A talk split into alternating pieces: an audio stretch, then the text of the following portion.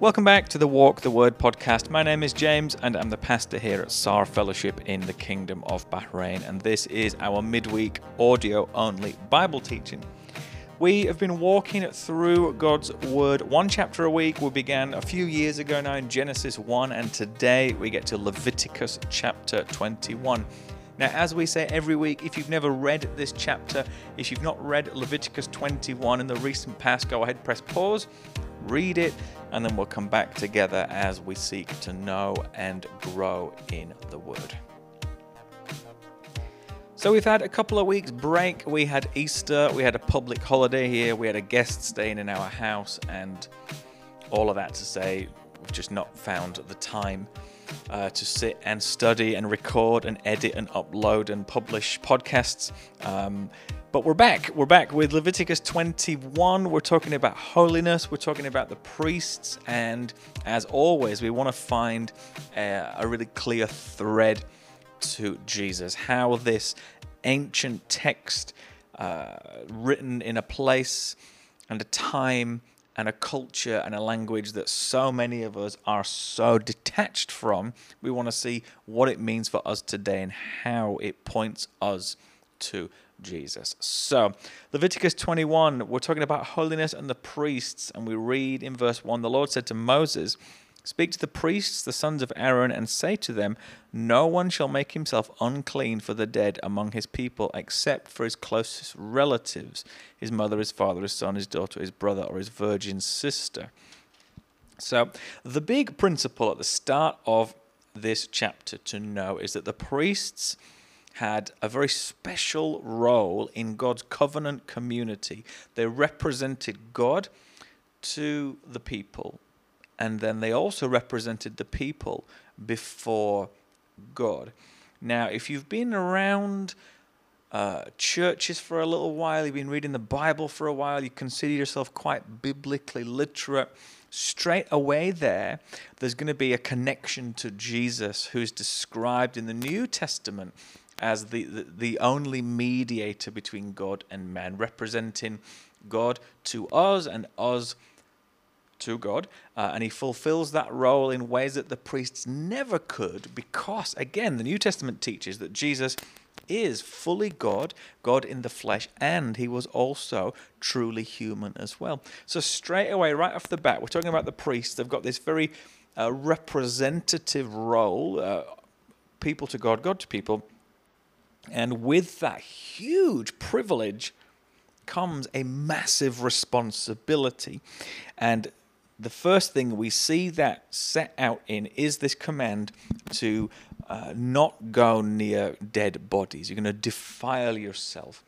Uh, it's going to profane the name of their God, we read uh, in verse 6. And very simple, that means it's going to dishonor, it's going to shame. Their role in the community is one of holiness, as we just said, but it's also one of life. They're representing uh, God to the people, the method, the the source of true life. So, physically, day by day, in all but the most extreme circumstances, priests, you're not going to go near death because the role that you have in the community is one of life and vibrancy and reverence and holiness. And so being around dead bodies is kind of the antithesis of that, isn't it? And we read that when death happens in the community, the priests are not going to make bald patches on their head, nor shave off the edge of their beards, nor make any cuts on their body. Now, again, we're talking to the priests in this covenant community, in this place at this time. This is not you and me. Uh, we can't bend misuse and abuse this verse to say, oh, look, uh, people uh, can never be bald, uh, must have big bushy beards, and uh, can never tattoo themselves, because I guess what that is, that's what it means. Well, again, with a bit of context, well, first we're talking to the priests in this community. Second, verse 5 here is the mourning practices of the pagan nations around God's people in this place at this time. They would shave off the, the hair on the top of their head in mourning. They would cut off their beards. Uh, in mourning. They would cut themselves in grief and in despair. You can read about that in 1 Kings 18, verse 28. So, all of that to say, the priests have been told, look, you've got this huge responsibility to represent God to the people, the people to God. You're not going to conduct yourself like the pagan priests all around you. You need to be holy, separate, distinct.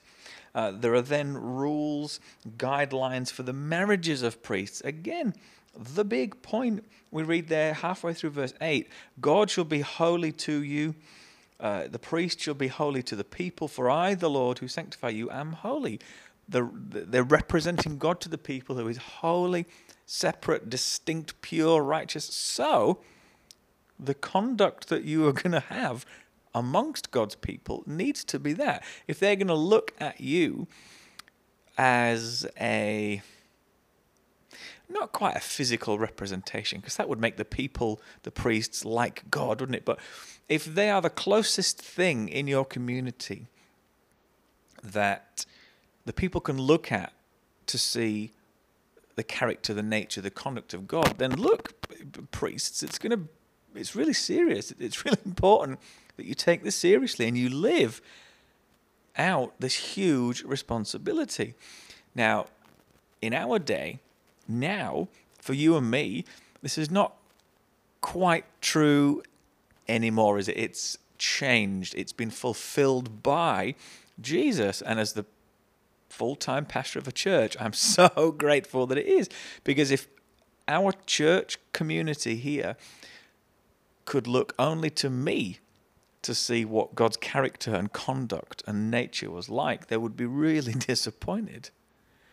And I'm so grateful that it's now not my job to physically represent God in a community because He knows and I know I'm just as fallen and fallible as everybody else in the community.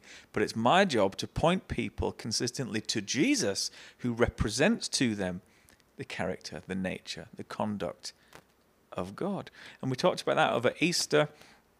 Uh, Philippians 2, the language that Paul uses, communicates, teaches us that that was the role Jesus had in heaven, representing God in a visible form to the heavenly beings. And he exchanged that role in heaven for that role on earth by taking on flesh and representing God to us. And again, as the pastor of a church, I'm so unbelievably grateful because if people were looking to me, uh, they would be pretty disappointed, I'm sure. A lot of these rules are then reiterated in verses 10 to 15 for the high priest. Now, architecturally, think of the temple, you know, you've got the outer courts, the inner courts, the holy place, the most holy place, all these levels of holiness, of access, of the presence of God. Uh, this is also mirrored in the requirement, the conduct of the priest, but then the high priest as well, somebody who would enter but once a year the presence of the Lord. Um, has a higher call, therefore, his responsibility, his the call on his conduct is, is higher to go with the higher call of God on his life. And it's things are ramped up. Things like um, priests can't be around dead bodies. Look, high priest, even if it's first degree family members. Um, again, similar rules, just taken all that more seriously as the call to holiness was all that more serious for the high priest. Now, again, in Hebrews, we read that Jesus becomes our high priest, uh, that he is the ultimate example of, as we just said, God in human form living in our community. And what was previewed and kind of foreshadowed, a little bit smoky and shadowy with the high priest, was laid out for all to see uh, with Jesus. All these high priests constantly lived, died, lived, died. Jesus, we read in Hebrews, this wonderful exposition of why he is an ultimate, the better, the best high priest we could possibly have. So I'd really encourage you to go and read that. I think it's Hebrews kind of 9, 10, and 11. As we get towards the end of this chapter, there is a passage that says very, very simply that if uh, members of the priestly tribe, the priestly family, had physical defects, then they were not allowed to serve as priests. They could still partake of the bread of the presence. They could still be in right relationship with God. They just couldn't serve uh, in the same kind of roles as the other priests in their family. Now, we might read this and we might think, that's really unfair. Why would that be?